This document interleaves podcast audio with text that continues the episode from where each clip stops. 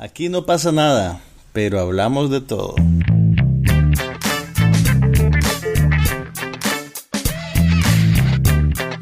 Un podcast sobre cine, TV, tecnología y todo lo demás.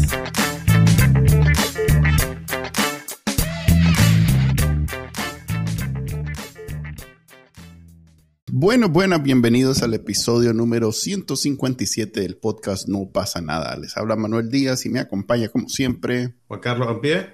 Estamos un poquito tarde, así que pedimos disculpas. Es culpa de Juan Carlos, como siempre. Maje, yo estaba conectado desde antes de las, de las cinco y media. Eso es que se atrasó. No vamos a discutir interioridad. qué, qué, búfalo. ok, sí, me, fui me quemás y, y, después quieres cambiar de tema, pero bueno. A ver, pues sí, sí okay. Sea así, sea así. Ok, vamos a hablar el día de hoy de no pasa nada, de cosas que no tienen importancia, como todos los viernes a las cinco y media de la tarde, que hablamos de películas, cine y algo de tecnología. Y hoy tengo un comentario que hacer sobre una autora nicaragüense que tiene un libro aparentemente muy famoso, porque Ajá. ha aparecido su publicidad en el Times Square de New York. No sé si ha visto oh, algún video de eso. Vi la noticia, vi un tweet con la noticia de que eh, Vivian Pelas, la fundadora de la Fundación Pro Niños Quemados, fundadora fundación, está eh, publicando sus memorias. Así es, es correcto, Manuel. No lo sé, solo sé que sale en el... Y me imagino que es parte de, de, un meritorio, no sé, bestseller de New York Times, algo así, o, o es completamente... Todavía no, o sea, yo creo que no, todavía no ha salido, creo yo, en listas de ventas, pues. Me imagino oh. que está en el proceso de lanzarlo. Oh, entonces es completamente publicidad pagada por ellos para aparecer ahí. Mira, no sé quién está editando el libro. Probablemente la editorial, que tal vez de ellos.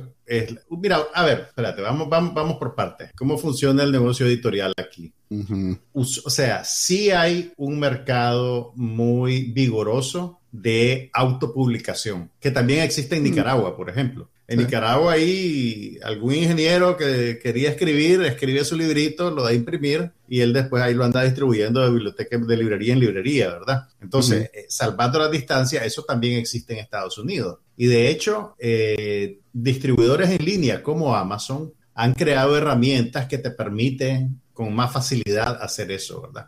Eh, pero no sé si el libro de esta señora eh, está usando una dinámica parecida. Y usualmente lo que pasa es que las la, la editoriales hacen un contrato con un escritor, le dan un adelanto para que termine de escribir su libro y después invierten cierta cantidad de dinero en publicidad, en que el escritor haga un tour por varios estados, leyendo el libro en varias librerías y uh -huh. ayudando a promocionar la venta, pues, y contratan a una organización de relaciones públicas que coordina entrevistas y apariciones públicas, y, y más o menos así funciona el, el negocio, pues. Pero no sé realmente quién está publicando el, el, el libro de la señora Pelas. Ok, eh, entonces re me retracto, yo pensé que era un mérito y más bien es publicidad. Eh. Espérate, espérate, espérate.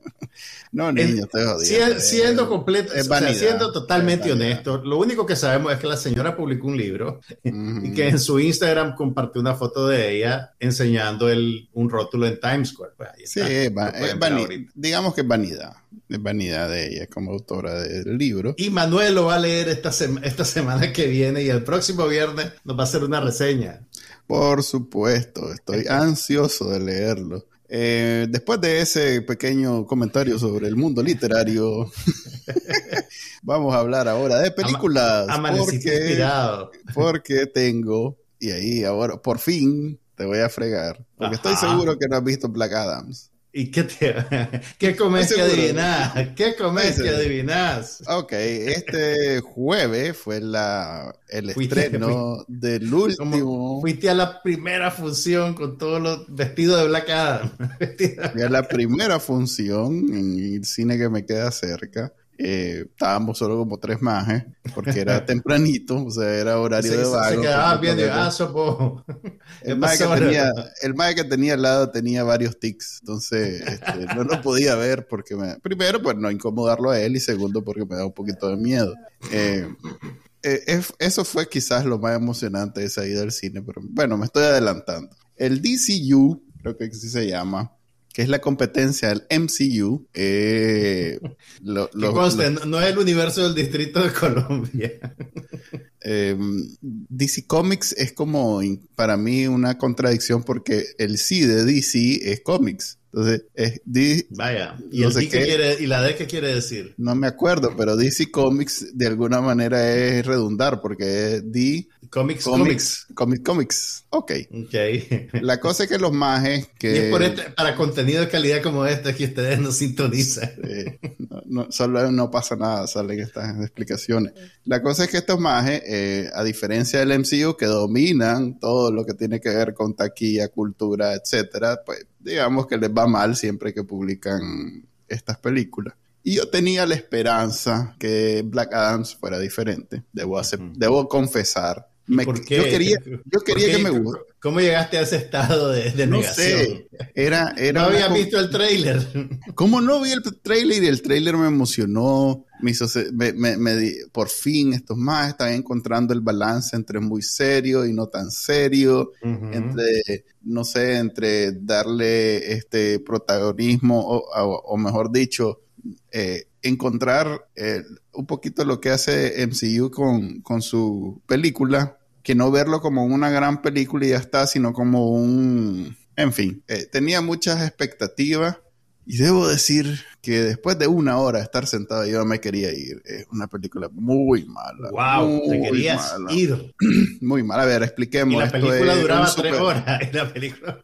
Dos horas y media. A ver, este es un superhéroe un superhéroe que tiene superpoderes y que entonces mata a todos suele los malos. suceder. mata a todos los malos. Entonces, esa es la esa es la sinopsis de la película. Eh, el protagonista es este The Rock, Dwayne Johnson. Dwayne Johnson. Dwayne Johnson. Y bueno, y también sale. A ver, ahí vamos a ponerlo. ¿Quién es la muchacha?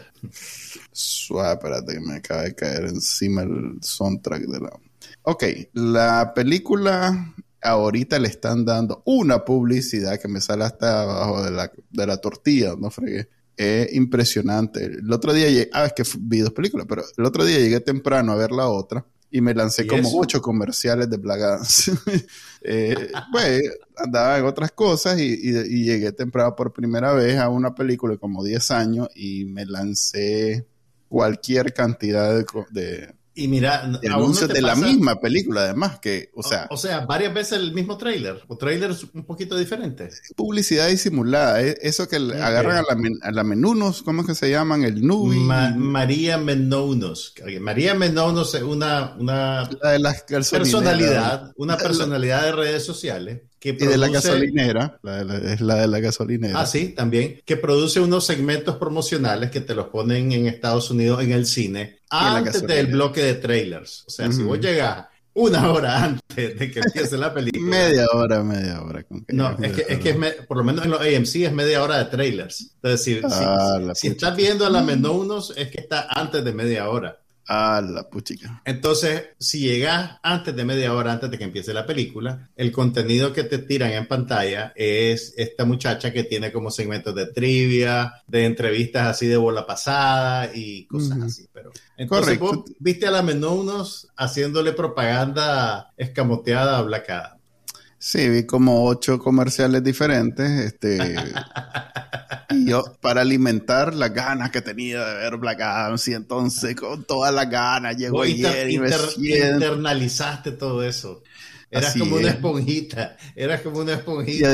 me, dejé, me dejé llevar, pues, digamos, me dejé ah, llevar por la publicidad y entonces fui con toda la Saliste en carrera a ver la película, el primer día, la primera tanda. Exactamente. Esta historia, acompáñenme a ver esta triste historia. No fregue, o sea, en las inmortales palabras de Silvia Pinal. Eh, a ver, ¿por dónde empezar? la trama completamente predecible, es más... son, son películas de superhéroes. No, pero ni siquiera, o sea, no quiero decir ni la trama, quiero decir las escenas, ni siquiera la trama, las escenas, ya sabes lo que viene, eh, de mm. cuadro a cuadro puedes predecir eh, qué, viene en este momento, cuál es el chiste, quién va a perder, quién va a ganar, nadie nunca... o sea, tiene algunas cositas no voy a decir rescatables, pero tal vez no tan exactamente como las demás. pero son muy pocas, son, son tan pocas que no vale la pena. Y, y esto viene de alguien que quería que le gustara. Y viéndolo hacia atrás, y eso que he perdido el tiempo con un montón de películas de superhéroes que no me acuerdo cómo comienzan y terminan. Pero esta sí realmente es mala, mala, ver, mala, una Pregunta, una pregunta técnica para vos. Okay.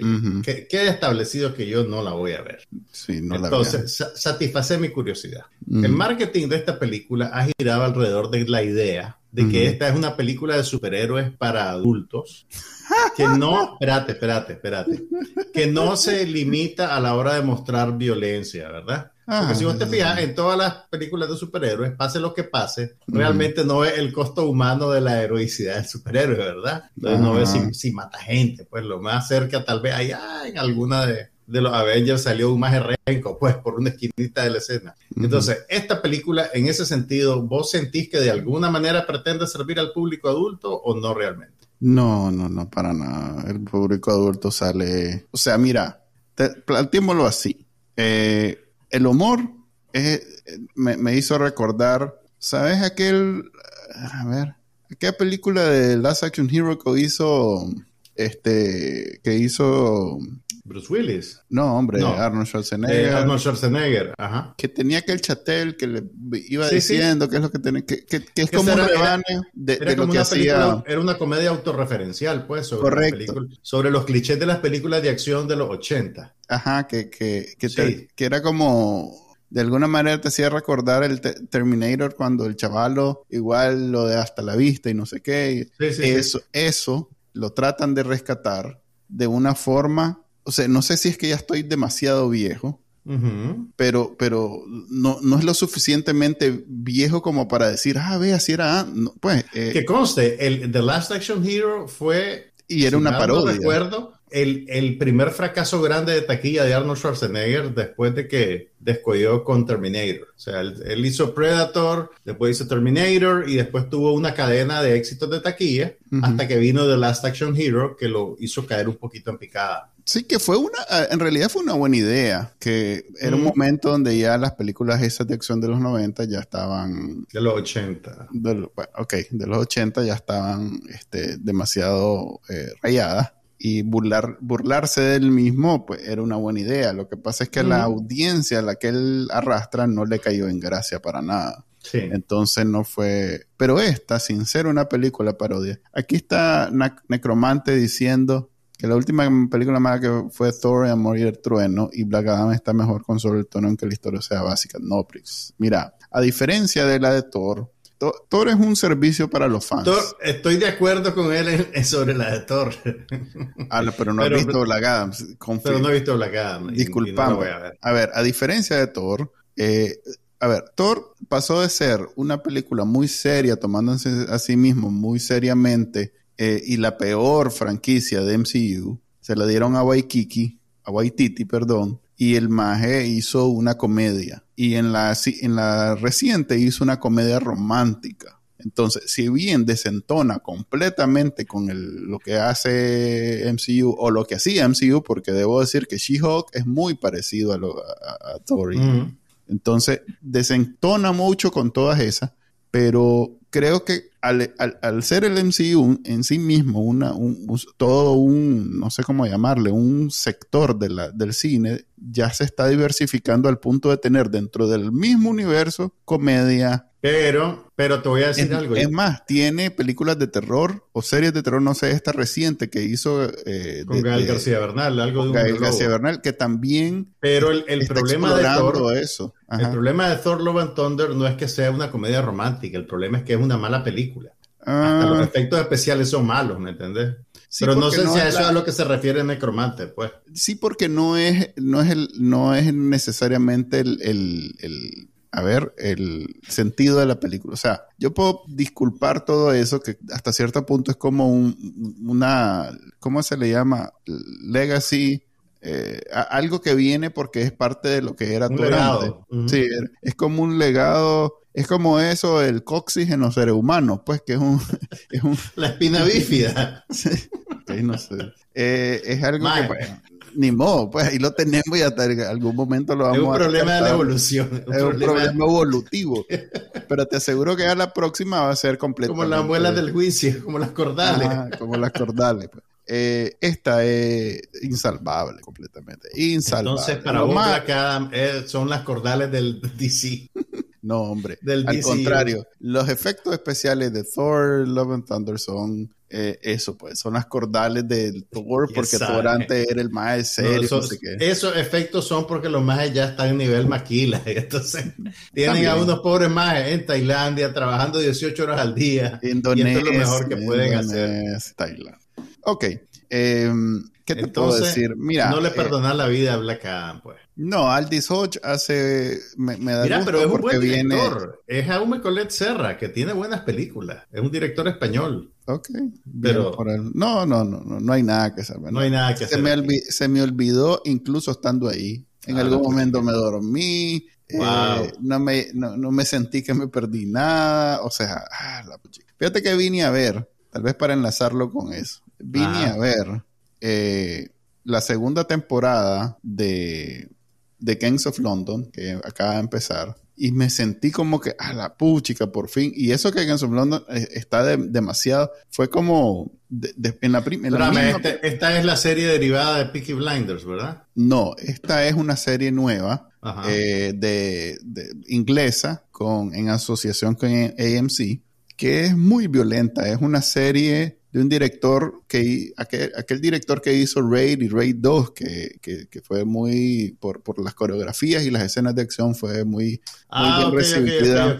Garrett Williams, algo así, quiero decir. Algo así. Eh, déjame, ya, te digo. La cosa es que Games of London, yo hablé de ella en la, en la, la primera temporada aquí en el podcast, como una serie que no sabía exactamente qué esperar, pero que fue brutal. Mm. Y creo que la primera temporada fue muy buena pero ya desde la primera temporada la comenzaron a, arruinar, pues, porque comenzó muy bien como la historia dentro del bajo mundo de Londres, en donde hay pandillas que se relacionan entre sí, pero hay gente que quiere subir y bajar y todo eso. Entonces estaba bien. Es contemporánea la serie. Sí, es contemporánea. Eh, Gareth Evans, eh, ok ok, estaba muy bien y como que al final le comenzaron a, a, como, la Rápido y Furioso, que les comienzan a, meter, de pronto era... A meter algo, pariente, ok. No, no, al contrario, a ver, que Rápido y Furioso que era sobre un maje que corrían carros y que ya está, y de pronto ah. eran los salvadores del mundo y, y, van al espacio y, roban bombas nucleares y nadie se acuerda que era un maje que corría en las calles de, los de era un que era un bagre. un, que, un mecánico que, que hacía, que, hacía carreras eh, ilegales. Eso es, eso es. Entonces, esto le pasó un poquito eso porque la primera temporada eh, empieza bien, así como un par de pandillas. Que Eran criminales y ahora un más ganó el premio Nobel. Ahora, ahora los más están salvando el mundo y no sé qué. Y en la segunda temporada eh, empiezan de viaje grande, pues como que son el, imperio más o más reales de todo Londres y que entonces no sé qué. Ni la mafia rusa, más. es más, todas las mafias del mundo tienen representación ahí. Es como. Ok, pero esto lo querías comparar con Black Adam para decirme que esta serie con todos esos problemas era mejor que Black Adam. Es mucho mejor. Me siento que invertí una, porque el primer episodio es solo una hora. Eh, mucho mejor, mucho mejor que el pobre Black Adam. Y eso que pues, obviamente hay como una cantidad importante de diferencia en términos de presupuesto. Eh, y bueno, pues. bueno, siento mucho que, tu ilusión por Black Adam haya sido o sea que, destrozada de esa manera. Qué grosería. A ver, te lo puedo de esta manera. Eh, si me preguntas si vale la pena ir a ver Black Adam, mejor te digo, anda a ver cualquier cosa. Que no sea eso. Y te recomiendo Games of London, que acaba de empezar la segunda temporada. Ok, ok, ok. Bueno, yo te voy a contar la película que vi que no sé si te la recomendaría, aunque por curiosidad puede ser que sea interesante que la veas. Mira, es una película que se llama Stars at Noon. La estrella Ah, la- al mediodía. Ajá, la película Entonces- que se desarrolla en Nicaragua. Ok, entonces ahora es una película que se desarrolla en Nicaragua. Antes de que se emocionen mucho, déjenme, porque todos los nicaragüenses, ah, sí, la belleza de nuestro país. No, no es ese tipo de película. Ay, déjalo, no seas No matado. es ese tipo de películas, Chele. No les maté, no les maté la emoción. ay, No, es que es mejor que les mate la ilusión ya, porque esta película. A ver, mira, primero, Stars at Noon está basada en una novela de un escritor norteamericano que se llama Dennis Johnson, que como se dice en Nicaragua, ya pasó a otro plano de vida. Pero Dennis Johnson eh, estuvo en Nicaragua a principios de los 80. Él al principio quería ser periodista, estaba reporteando, trató de vender historias sobre Nicaragua. No le fue muy bien, pero él era también poeta y aspiraba a ser un escritor de ficción. Entonces, su primera novela, que se llama Stars at Noon, está informada por las experiencias que vio en Nicaragua a principios de los 80. Eh, para leer, al margen de esto, yo he leído algunas cosas de Dennis Johnson y es un escritor extraordinario. Eh, tiene un libro de cuentos que se llama El Hijo de Jesús y una novela que se llama El Árbol de Humo, que es sobre la guerra de Vietnam, que son dos libros extraordinarios. Entonces, me daba curiosidad leer su novela sobre Nicaragua, que por cierto la publicó en 1984. Pero yo prejuiciosamente dije, puchi, que este maje fue a Nicaragua en los 80, de seguro le vendieron todo el cuento de la revolución y esas cosas. Te voy a leer este libro, me voy a, no, no me va a caer bien, me va a dejar de gustar el escritor, mejor no lo leo. Pero en el año 2019 anuncian que la directora francesa Claire Denis, que es una de las mejores cineastas de nuestros tiempos, estaba adaptando Stars at Noon y que iba a filmar la película eh, con Margaret Qualley y con Robert Pattinson, que se ha vuelto un actor recurrente para ella. Entonces dije, ok, si Claire Denis va a hacer esto, debe ser interesante. Y entonces ya rendí el rey y busqué una copia del libro y lo leí. Y, oh, sorpresa mía, Ajá. no sé exactamente qué pensó Dennis Johnson de lo que vio en Nicaragua, pero créeme, no se tomó el culé de la revolución. Ajá. Oye. No, mira, pero, pero a ver, pero eh, vamos, vamos por partes. En realidad, la novela y la película, su relación con Nicaragua es incidental. No es, no son sobre Nicaragua. Son sobre dos personajes, una pseudo periodista gringa y un Lo cual- ejecutivo. Lo cual Ajá. siempre es así. La verdad es que ninguna de las películas. Sí, no, ninguna de las películas es realmente sobre lo que te enseñan, ¿verdad? Aunque sí hay algo, hay una dimensión interesante en la película, más en la película que en la, que en, que en la novela realmente. Pero bueno, la película realmente y la novela son sobre una pseudo periodista gringa y un ejecutivo inglés que puede ser o no un agente secreto. Eso en, en la novela no está tan claro, en la película está más claro. Que son básicamente dos personajes alienados y a la deriva que se encuentran y forman, digamos, como una burbuja, una relación que es como una burbuja en medio del caos. Entonces, si Nicaragua sirve para algo, es como para hacer un escenario en el cual estos dos personajes están completamente fuera de su elemento, están en, en- en- en peligro, porque no terminan de entender la situación en la que están, digamos. Eh, y son vulnerables por eso. Eh, entonces no vas a encontrar una versión idealizada ni de la revolución, ni de Nicaragua, ni, ni, ni, ni nuestros bellos paisajes, ni O nuestra sea que. o sea deliciosa que- cocina. O sea, el Intur no iba a dar un peso, pues, ¿me? O sea que esta película en Nicaragua no se va a presentar. En, este- eh, en Nicaragua no se va a presentar y por otros motivos que ahorita te voy a compartir. Mira. Habla mal Entonces- del comandante. no, no, bueno, sí y no. A ver, Ala, no hablar mal del comandante ya es bastante. loco. espérate, espérate, chile, espérate. Si el mae asesino, Mira. y violador, ¿no? La novela, la novela se desarrolla en, a principios de los 80. Eh, tiene detalles bien vívidos, o sea, se ve que el más estuvo ahí. O sea, vos lo sentís. O sea, en, la, en, en- en el principio de la novela, la- el personaje femenino, que en la novela ni siquiera tiene nombre, eh, se, se cita en el McDonald's de, de Ciudad de Camino de Oriente, Ah, Con- Cuando todavía eh, había, había- tenía Ah. el letrero de McDonald's. Sí, con un militar que le quitó el pasaporte porque es como el que le administra la credencial de prensa a la maje. Mm. Y entonces este militar la está chantajeando para tener sexo con ella. Entonces te dicen, pues fuimos al McDonald's, no hay carne, solo venden sándwiches de pollo. Entonces, mae, así era. Así era.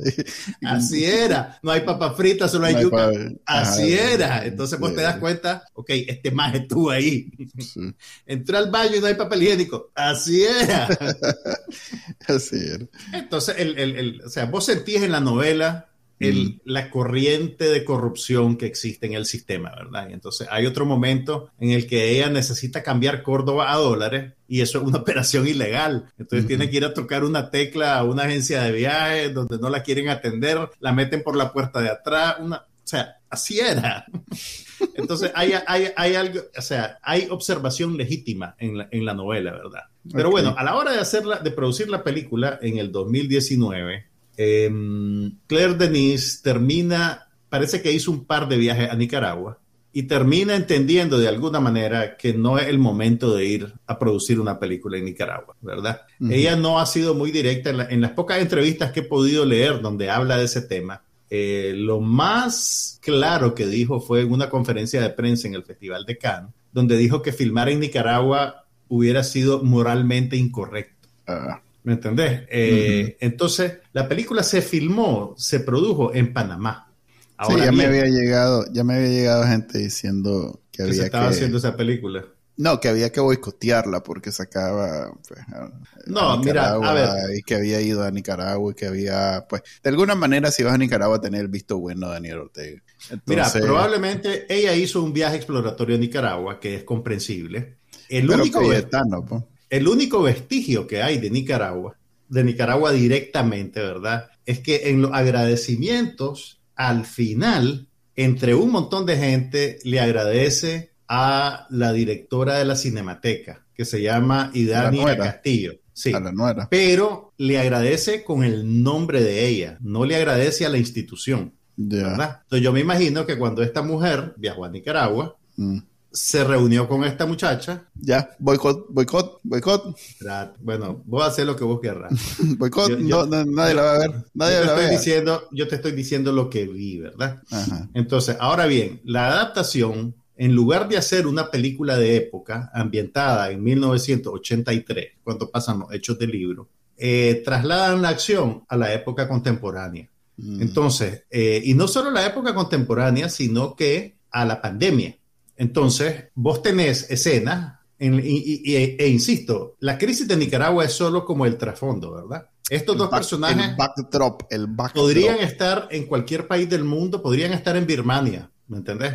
Entonces, lo que vos ves es como un pastiche, como una combinación de la Nicaragua de los 80 y la Nicaragua de los 2000, de finales de los 2010, ¿verdad? Eh, tenés un montón como de militares, de policías por todos lados, eh, tenés también gente vestida con trajes de con trajes de, de- de guerra biológica, ¿verdad? Y, Mm. hay, y hay tomas donde vos ves pasar Hazmat. majes con, con exacto, con, con batas blancas que tienen aquí una cosa que dice Brigada Médica Cubana cuando Mm. están en el hotel. Entonces, y, y- pero por ejemplo, hay otras cosas que vos decís, ok, esto es eh, evidentemente una licencia dramática que se están dando, porque por ejemplo, hay un montón de carteles por toda la ciudad pidiendo que caiga la dictadura, por ejemplo. Que vos y yo sabemos que en la Nicaragua de hoy eso no existe, porque el, por el tipo particular de represión que están ejerciendo. Entonces, la película no pretende, digamos, darte un retrato verídico de lo que Ya. pasa en Nicaragua, sino como crear una idea, pues, de lo que es un régimen totalitario dentro del cual se encuentran estos dos personajes haciendo cosas. Ok, a ver, una pregunta. ¿Hablan claramente que se trata de Nicaragua y nunca nadie lo trata de ocultar o ni siquiera le llaman? Hablan, hablan claramente de que es Nicaragua, Mm, eh, pero nunca nadie dice Daniel Ortega ni Rosario Murillo.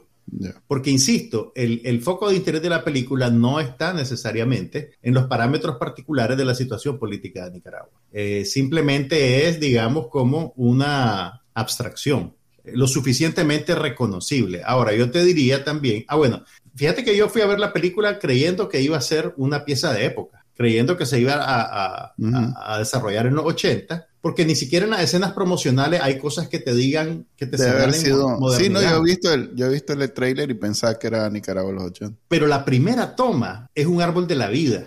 Mm. Y entonces, ahora, obviamente, para, para un espectador de cualquier país, eso no quiere decir nada, pues solo es un arbolito. Pero nosotros que sabemos qué son, qué significan y que pertenecen exclusivamente a este tiempo particular, para mí al principio fue como un shock, pues era algo que no me esperaba. Entonces, la primera toma es un árbol de la vida y después es un árbol de la vida caído y la gringa se agacha y agarra una, una toca las bujillitas o algo, ¿verdad? Es, ah. es, un árbol a escala, ¿no? ¿no? No fueron a hacer el arbolote en Panamá, pues, ¿me entendés? Pero la idea está ahí, pues. Entonces, ok, dije, esta, esta película es ya, es ahorita. Entonces, el, el, el hecho de que filman en Panamá, eh, bueno, también no hay muchas diferencias apartando pues los edificios más modernos de Panamá y eso, hay maneras de que parezca Nicaragua realmente. Y este no es el tipo de película que anda preocupada por presentarte los paisajes lindos y las vistas de la ciudad y las cosas. Entonces realmente no hay, digamos, cuestiones eminentemente distintivas que te digan, ah, esto es Panamá, ah, esto es Nicaragua. Eh, yo creo que en términos de ambientación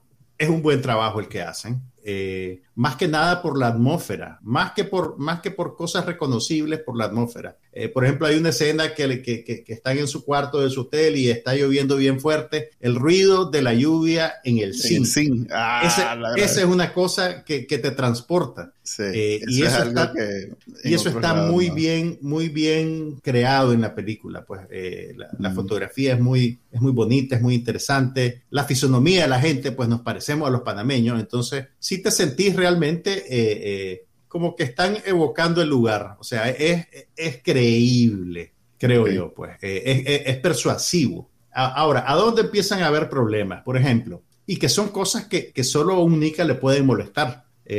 por ejemplo, el, uno de los personajes secundarios que tiene más líneas es la dueña de la pensión donde vive la protagonista. La protagonista tiene un viceministro que la protege y que le paga un hospedaje. que un viejito verde que vos lo ves y decís, ah, yo sé quién es ese señor. Ah, de sí, pues. No, pues, o sea, el tipo, pues. Ah, ok. Yo creo que iba a decir quién era. Porque, porque está también en la novela, pues, entonces, la, mm. dueña de la pensión. ¿Y en la novela sí sabes quién es? No, porque en la novela nadie tiene nombre. Oh. En la novela creo que le dicen el viceministro, nada más. Y en la película no tiene nombre tampoco, solo le dice viceministro a ella. Pero bueno, mi punto es el siguiente. La, la, dueña de la pensión, que es el personaje secundario que tiene más líneas, habla, no, trata de disimular el acento panameño del todo. Del todo. o sea, vos, vos, lo oí decir, esa, señora, esa señora es de Panamá, o sea, ¿qué, me van a estar diciendo, verdad? O sea, ahí, ahí no, no, sé si decirte que es un error, pues, pero sí es algo que vos notás. Eh, y hay un, hay un momento en el que el personaje de la Margaret Qualley dice, eh, ellos están eventualmente ella y el inglés quieren huir hacia Costa Rica. Y entonces hay un punto en el que ella le dice, mira, le dice, en este restaurante están sirviendo gallo pinto. Eso es tico mientras más cerca estás de la frontera, más gallo pinto vas a encontrar. Y yo ahí, ahí fue cuando dice así. no te creo. O sea, como que no es Nica. Como que no es Nica, como que es Tico. Entonces puedes decir, puta, este es alguien que conoce Centroamérica a través de Costa Rica, entonces Costa Rica es su primera referencia. Entonces, para boicot, el, boicot dos razones para el boicot, boicot. Para, para que quede en el récord, el gallo pinto Arroz y frijoles fritos está presente en toda la región centroamericana. Pero no sé si por Nicaragua. no sé si podés decir que es de un país particular, pero decir que no, que es más tico que nica es un error, creo yo. Un saludo a todos nuestros oyentes en Costa Rica. Ok, a propósito, un saludo a todos los que han estado comentando. Ajá, dale, eh, termina. Esas fueron, digamos, mis dos grandes problemas con la película. El gallo pinto y... El gallo pinto y la, y la señora panameña. Ahora bien, debo decirte... A la pucha que se va a acabar el... A ver, dale, ¿Qué? no, hombre, que lleva 40 minutos hablando de... Más, pues si vos hablaste 20 minutos de Black Adam, no estoy jodiendo. A ver, pues, solo para aclararle aquí a, a Eric Lanza, la película de Stars at Noon, que es una nueva película donde se desarrolla en Nicaragua. Dale, continúa. El trabajo que hace Margaret Qualley haciendo el acento de una gringa que aprende español a, media, a media en Nicaragua es de Oscar, maje. Esa maje se merece un Oscar. Tal vez tenía rato de estar aquí en Nicaragua. No, e, ella no fue a Nicaragua. En ningún momento. Ella no fue a Nicaragua. Bueno, debe haber una comunidad Deben haber encontrado a alguien, grande. alguien que, la, que la asesoró en cómo, cuáles son los dejes, dónde ponemos el acento nosotros. Ahora, el grueso de sus líneas son en inglés, pero de vez en cuando, cuando ella interactúa, suponete que con los taxistas, con los meseros y eso, de repente dice alguna frase en español. Y los modismos, el acento, cómo quita la S. Perfecto. O sea, Mm. lo más nica de esa película es No, el acento de gringa de esa maje. No debe ser muy difícil conseguirse un Nika donde, que, donde sea en Sí, este momento. que lo oigan, pues te- Sí. lo grabas hablando una hora y después lo- pues, los actores suelen, Imagínate suelen que tener en, herramientas para hacer Eh, eso. en el 2018, cuando vine yo aquí a Houston, había una fritanga que tenía años de existir y, y se daban los más se daban el lujo de abrir cuando les roncaba y entonces llegaba y casi que le ro- rogaba que te vendiera. O sea, era hoy puedes ir a comer fritanga cualquier día. O sea, en Houston. O sea, estamos Sí. ahorita todo el Estamos en mundo todas anda. partes. en Estamos todas en todas- Ahorita los Gracias, gracias al comandante Daniel y a la compañera Rosario. Gracias, la diáspora Mazatlán. nicaragüense está más dispersa que nunca. Así es. Ok, Ok, Último sobre... ¿Qué? Dale, ¿Me termina. vas a decir algo que más tengo sobre la película? Ya no sobre la película, pero ya que estamos en vivo hay un montón de... Ajá, a ver. Ajá, ajá, dale pues. Nada, saludando aquí eh, a los que nos saludan, a Gerson González Morales desde California, a Lee Bonet que se... eh, a ver, se... ¿Cómo se llama eso? Se, Espérate, Ali, Se tal vez de mí, tal se algo más que le gustara. ya le voy a Ah. la, la guitarra un ratito. Space Cowboy habla de Ray y Raymond. Ah, habla- ah, ¿Qué es eso? No sé qué. Fíjate. Creo que él me la recomendó en Twitter, pero no la he visto todavía, Chele. Ok, pero Ok. lo- ya para cerrar Stars and Noon. Dale, pa. Eh, a mí me gustó la película más de lo que yo esperaba. Ajá. Margaret Qualley, excelente. Eh, y la película ganó un premio en el Festival de Cannes, ganó el premio especial del jurado. Entonces, digamos que tiene ese, esa presea a su favor. La música es muy interesante, es muy, muy bonita, es un- una, una banda sonora con muchos matices de jazz, de correcto. un, de un grupo que, está- trabaja mucho con, con Denise, que se llama Tindersticks, y está disponible en Spotify, así que si tienen curiosidad, eh, vayan a escucharla. ¿Qué dice aquí Necromante? Me está, me está reganando, dice, ya viste, Manuel, cómo analiza Juan Carlos, separa las cosas Ah, que tiene revelación la- la- A ver, pues, te, querés que Mae, te Blagado? Mira, Me va a meter en problemas. hay, hay abuso de, de en placa. Espérate, ¿está- te voy a hacer la lista. Te voy a dar cinco cosas, te voy a dar cinco cosas de la peor a la mejor, a la menos peor, pero la Empezar por son- menos peor, porque yo creo que lo peor ya lo cubriste. No, lo peor, en términos más, más específicos. Eh, Vos sabés cómo con el soundtrack haces con el momento, eh, eh, ¿cuál es la palabra? El momento este, que, que vas a, a- en, increciendo para llegar a la escena culminante de, y, y vas haciendo eso. Entonces tenés eh, cada 3, 4 minutos eso. O sea, tenés eh, con el soundtrack te están... Abusan, abusan de la música para crear emoción. Correcto. Un abuso de, de- de ese momento importante en la película que ya deja de tener sentido como a los 10 minutos. O sea, porque ya llevas como 5 en los primeros 10 minutos. Entonces, ya no tiene sentido. Luego, completamente, eh, eh, este, ¿cómo se llama? Completamente, eh, sin ninguna razón de ser, saltan de inglés contemporáneo a algo que pareciera ser arameo o algo así. O sea, no hay detrás. Porque el personaje viene de esa época o algo así. Correcto, pero es un... A ver, primero, correcto. Y, y la época se supone que es algo así como Egipto, pero no es Egipto y tampoco es necesariamente cronológico. No porque eh, ¿Te lo dicen en algún momento? No, ¿Te no ponen te un rotulito? es No. un nombre inventado de eso porque a DC le gusta Metrópoli, eh, Gotham, eh, entonces es una de esas inventadas Ok. pero es el Medio Oriente, pero nunca te dicen exactamente qué es. Entonces juegan y saltan, pasan de un momento en donde te hablan de algo que vos inmediatamente conectas con Egipto, pero de pronto saltan y se van a otra cosa completamente. Entonces de pronto hay una crítica social sobre cómo eh, los europeos han colonizado y han hecho desastres, pero de- de- después, después saltan y, y justifican el, el- el- O sea, es un desastre. Es como que lo hubieran agarrado 18 más y cada quien hizo una película diferente. Que probablemente eso fue lo que pasó. Probablemente. Eso fue lo que pasó. Y entonces, entre los 18, esa fue la plasta que quedó. Eh, Ibas a llegar a, algo que no te disgustara tanto en algún momento? Bueno, te voy a Algo decir. rescatable. Algo rescatable. Eh, le dieron trabajo a, a, bueno, a Sara Shahi, que para mí es una de las mejores actrices hoy en día, que eh, aunque hace un papel desastroso completamente. ¿Dónde la hemos visto a esa muchacha? Eh, yo lo he visto bastante, pero lo último que vi es una serie que hizo en, en- en Netflix que es bastante pasada de tono y que no la pude ni terminar de ver. Manuel. Sí, no, es una serie bien, bien, bien. Sex Life se llama. ah, ah, ok. Pero también sale, ¿sabes dónde la comencé a ver yo la primera vez? En aquella serie de, creo que era NBC, Person of Interest. Ella Mm, era ok, una de las, Mm. ella era una de las protagonistas y tuvo, Ya, ya. la- a ver, la mejor etapa de esa serie fue cuando ella estaba involucrada. Ya después se salió y no fue mismo. Eh, ok, lo que iba a decir es que le dieron trabajo a, a este maje que es de aquí, de la ciudad, Mohamed Amer, que tiene una serie que se llama Ajá, de sí, vos me, vos me contás, hablamos de esa serie hace unas tres Sí, semanas. que por, que por cierto, uno de los productores ejecutivos de Moe es el otro maje, el, ay, el de Rami.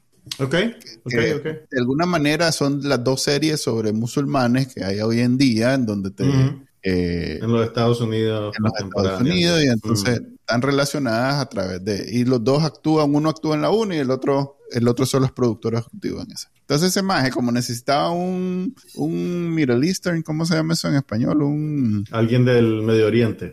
Ajá, un árabe, pero no es árabe, pero bueno, un árabe, entonces se buscaron a ese ma y, y él es el, Mm. él es el, el, el comic relief, pero no da risa una sola vez. Esta película me hizo así una vez en dos horas y media. Uh, eso Wow. fue lo máximo. Y eso que hicieron el intento, hicieron Bueno, el necromante, ya ves Bla, Manuel, lo intentó, lo intentó. No, lo- te digo, yo quería que me gustara. Yo llegué con todas las ganas que me gustara. Y yo mismo dije, no, pero no hagan esto. Me va a gustar si lo hacen un poquito mejor. Y no, lo eh, Mira, hasta- una, una a- a- el- solo para cerrar un poquito con, con Stars at Noon, Ajá. no tienen que boicotear la película, porque la propia distribuidora parece que está boicoteando la película. Eh. La distribuidora A24, que es la de las películas cool ahorita y que tiene como es un, la- el un estudio moda. alrededor de ella, Ajá. misteriosamente está enterrando la película literalmente. Imagínense que yo estoy, bueno, yo estoy en Miami y solo la dieron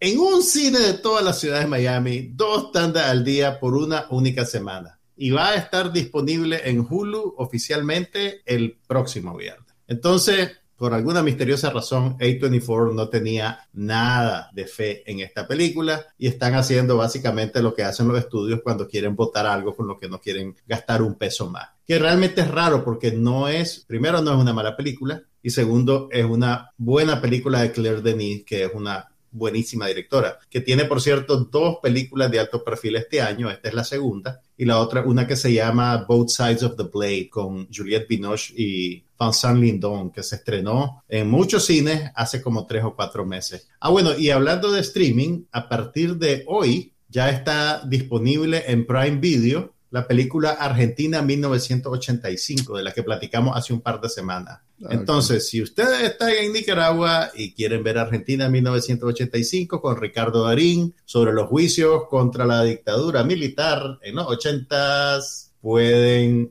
verla en Prime Video. No tienen que esperar a que los cines la pongan, que probablemente no la van a poner, eh, pero sí pueden ver la película. Ok, yo vi otras dos películas, Ah, la, tu nivel de compromiso me, pero yo creía que ibas a me decir... sorprende. Ah, que- por cierto, eso del gallo pinto, le puse un tuit a la, a la, a la, a la Shakira de que con el, con el, Espérate. con el screenshot de lo, de lo supuestamente Buñuel. Es más, me fui a, met- me fui a, a- a Ah, re- bueno, re- te refería a la Shakira Barrera de Ah, la sí, no. serie de Thrones. es serio, es serio. Ah, los buñuelos que salen como donas en la serie. Sí, es más, fíjate que cuando los está haciendo, tiene la yuca y el queso ahí. O sea que O sea, probablemente ahí- sí. Ahí vamos bien. Sí. Pero o ¿sabes sea, qué pasó? Eso fue que alguien le dijo, mira, mae, nadie va a saber qué es eso. Pone una dona en esa chochada. ¿Te contestó? mm, ah, no, no sé. No, sé, no, no estoy. Yo creía que ibas a decir de, de, de, de Prime. Hay una serie nueva en Prime que le ando unas ganas que la pusieron ayer y no le he podido ver el primer episodio. ¿Cuál es?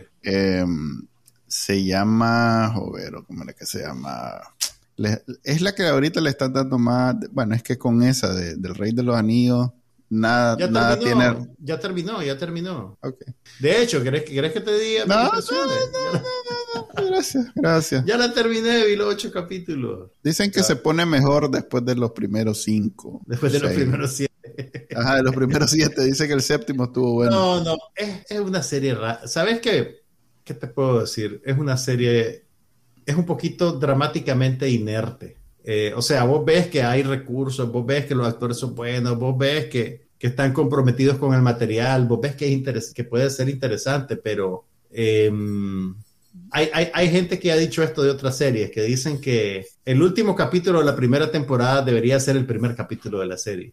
Y yo creo que eso, eso, eso yo creo que se aplica un poquito para esta, pues es, hay, hay, hay como mucho, mucha construcción de bases para llegar al, al final y, y, te soy completamente honesto, como, bueno, ellos ponían un capítulo a la semana, hubo un, un par de capítulos que me los salté, entonces terminé viéndolo después de 15 días y, y, y, no me acordaba de cosas. Decía, ¿y este qué le pasa? ¿Quién es este? ¿Qué le pasa? pasaba? Yo, por eso, yo tanto esa como la del, re, la del Game of Thrones me las voy a lanzar las dos corridas. Cuando estén completitas. ¿Qué eh. te digo? Eh, Games, eh, la de House of the Dragon tiene más eh, ímpetu narrativo. O sea, podés decir lo que querrás sobre las relaciones, la credibilidad, los saltos en el tiempo, el casting, lo que sea, pero lo que esa serie sí tiene es un, un, sentido como de que todos los acontecimientos que pasan son inexorables, pues nada los puede detener, eh, no hay mucha contemplación, que eso puede ser una virtud o puede ser un defecto, uh -huh. pero sí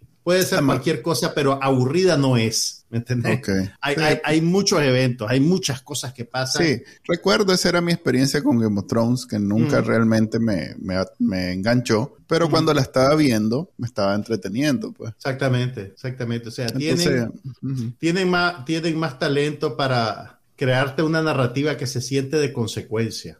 Aunque, aunque realmente sea una cosa un poco antojadiza también, pues, y que no, no sea necesariamente muy fuerte. Okay. Perdón, la serie entonces, ¿cómo decís que se llama? Perifer Peripheral, The Peripheral. Es una serie con la Chloe Grace Moretz, uh -huh. que le están haciendo bastante publicidad y que le ando muchas ganas de verla. O sea que Vaya. solo he visto el trailer. Te queda de tarea, pues. Lo que sí vi fue, a ver, vi dos películas.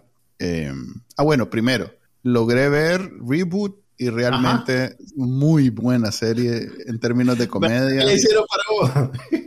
Fíjate que, a ver, si a vos ah. te gusta Reboot, eh, ¿te acordás aquella que era mi serie favorita en, en episodes? Por episodes. Ah. Es muy similar a Episodes. Okay. Con la diferencia que Episodes es mejor. Mm, ok. Esta es buena y la disfruto y todo lo demás. Pero en todo momento paso pensando, ah, la no es Episodes. No, no. Mm, episodes okay. tiene mejores episodios, tiene mejores rebanes hay, hay bromas de episodios que todavía las recuerdo frame por frame, pues, o sea. ¿Y esta, hasta dónde llegaste con Reboot? No, voy al día, voy al día, ya me la lancé. La todo lo que... sí. Es que son. Man, han comido sea... las niñas, han comido. ok, vi dos películas. Una me la zampó Netflix en esa eh, forma que tienen ellos de... De sugerirte de cosas, vos caes sí. por eso. No, maje. Es una basofia. Es maje, porque ¿cómo, cómo podés, cómo podés hacerle caso a esos o sea, algoritmos balurdes? Comparado a Black Adams, hasta Black Adams se ve buena comparado con esto. Se llama Can You Keep a Secret, es una película del 2019. Ahorita en Netflix la están poniendo como que... Ah, ya vi que fue, que fue lo que te agarró la, la, la señorita esta de Dario. Sí, no, pues... Caíste. Ya sabía que era PG-13, algo así, no, no, ah. era por eso. Es una comedia romántica que no sabía la existencia de ella, entonces dije, ah. oye, tal vez da, da, risa. No, no da risa, es incómoda, pasé toda la película incómodo porque es una película como mal pensada, mal ejecutada. A la como, chica, ya no, le hiciste pues, paste. Es mala, mala, mala, es incómoda. Es como, es como cuando te, bueno, yo soy un más introvertido, pero me imagino que hasta al más, más extrovertido le debe, debe tener un una experiencia en donde te ponen en un lugar donde toda la gente no tiene nada que ver con vos. Todas las situaciones a partir de ahí son, son incómodas y entonces vos te querés estar en otro lado, querés estar en otro lado, pero estás ahí, no te puedes mover. Así es esta película. Ah, la puchica, ok. Es un ataque de pánico social hecho película. Y me dieron ganas de, de, de, no seguirla viendo, pero dije, no, ahora la veo completa porque no voy a decir que es mala y de pronto... No va a defraudar a Netflix. Sí, y, no, ¿Y cuál fue la otra que viste? Y luego vi Amsterdam. Oh, que... no me contés nada, no me contés nada. La voy a ver la semana que viene. Y debo decir que ah. no sé si es la vejez, pero estoy comenzando a apreciar eh, la diferencia de ver una película en el cine. Esta película la hubiera visto en mi casa. Wow. Ah. Y no, no, no, no sé, no me no te dice nada. No me dice mucho. No nada, pero no mucho. Verla en el cine hizo una gran diferencia. Vaya. Eh, ¿Quién sos vos y dónde está Manuel Díaz? Eh, no sé si es porque Marco Robbie es muy bonita, pero ni siquiera es eso, porque los mismos actores masculinos, eh, de alguna manera se, se, aprecia más también que me tocó una silla de viaje pegada a la pantalla. Se aprecia más estando ahí cada detalle de la escena que simplemente en tu casa con tu televisor de Gracias. 100 dólares. Gracias. De, ¿Por qué no decir, el teléfono. Decir, la, no sé. decir, las dos palabras. Decir las dos palabras que me gustan no sé cuáles son esas. No sé cuáles Tenías son. razón.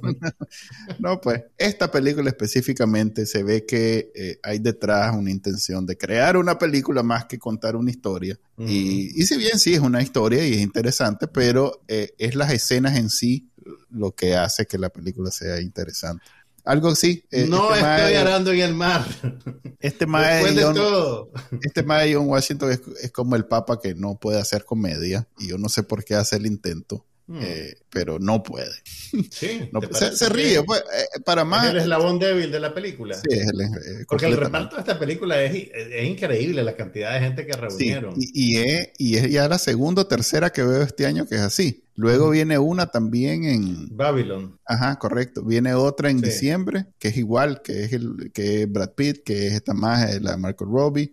Eh, un montón así, de un reparto de esos que yo no sé por qué están haciendo. Yo, no, yo creo que es para precisamente, pues, para ver si así votan a, a Disney de, de, No, no, no, ¿sabes qué es lo que pasa? Estas son películas pensadas para apelar al Oscar. Entonces mm. la están echando todas con, con los repartos, digamos. Que por cierto, a esta no le fue muy bien en la crítica. O sea, tuvo críticas bien mezcladas.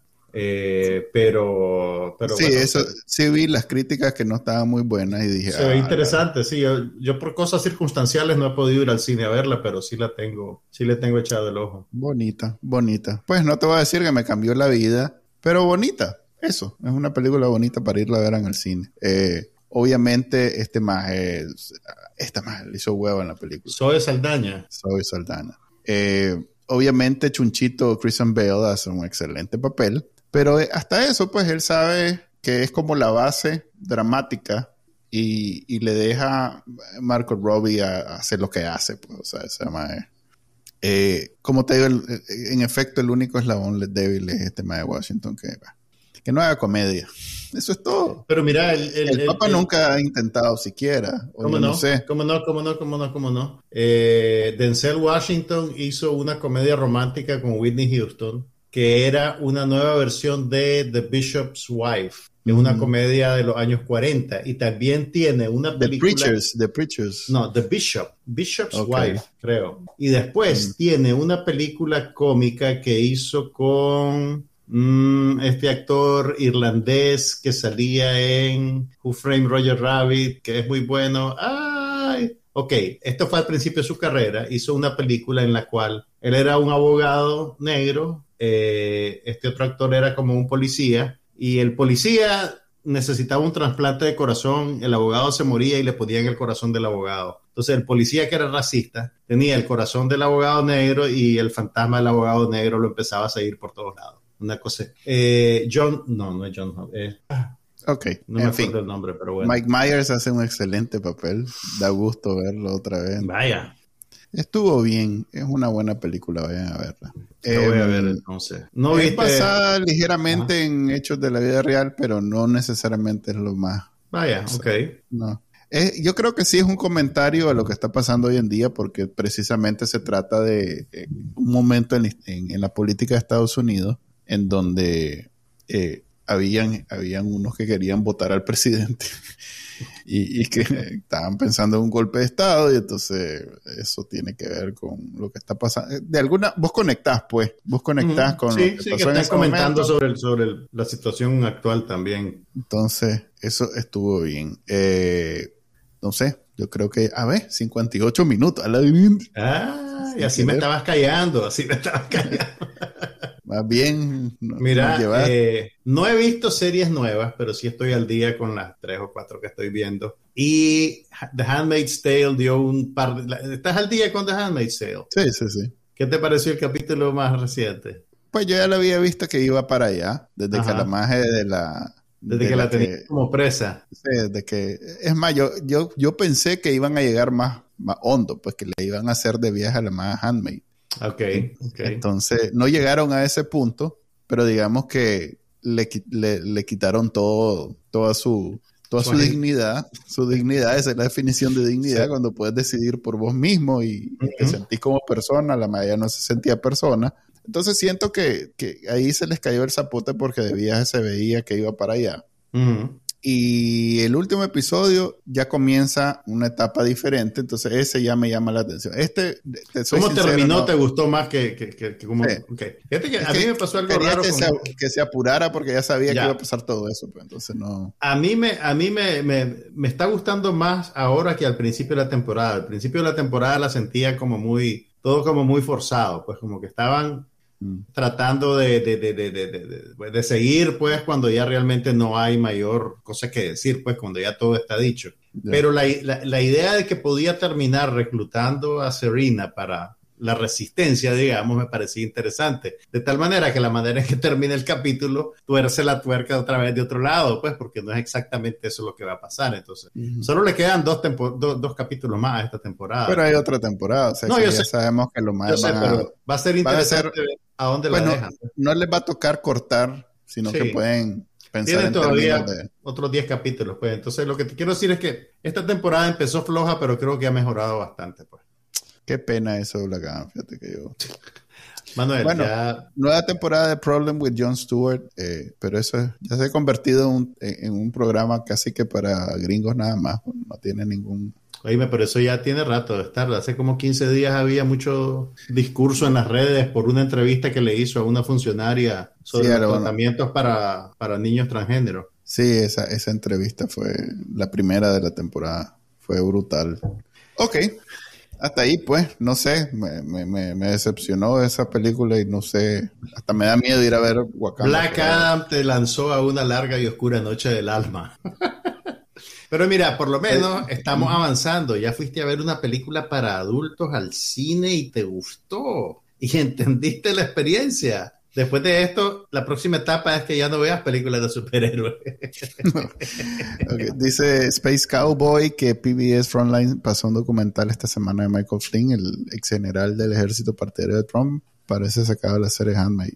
Sí, no, hay muchas cosas. Hay muchas cosas que vos decís, a la pucha. Es más, lo han usado de recurso como protesta. Sí. Una vez se vistieron de, de handmaid precisamente para... Sí, cuando la, a- cuan- para protestar cuando la Corte Suprema desechó el veredicto de Roe v. Wade, que es el que le garantizaba a las mujeres el acceso al aborto en Estados Unidos. Entonces, sí, es interesante y aterrador ver esos parale- parala- paralelismos. Ok, esa Raymond and Ray es una película de... Es una serie de Apple Plus, ¿no? Es una serie de... Es película, ¿eh? Es película. Ok. Sí, es con Ivan McGregor y Ethan Hawke. Oh, ok.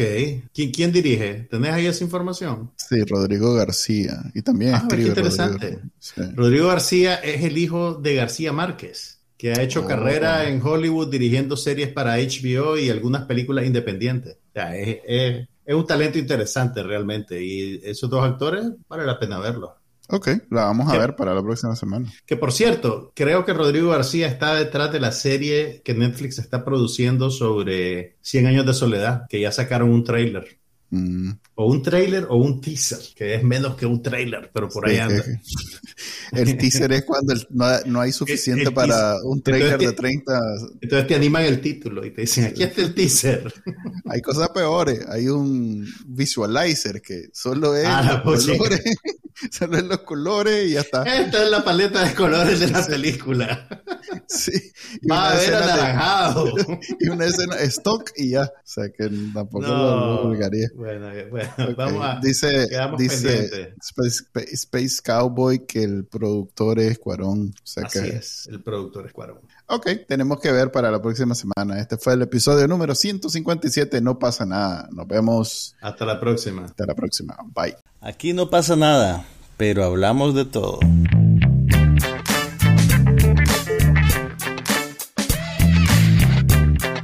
Un podcast sobre cine, TV, tecnología y todo lo demás.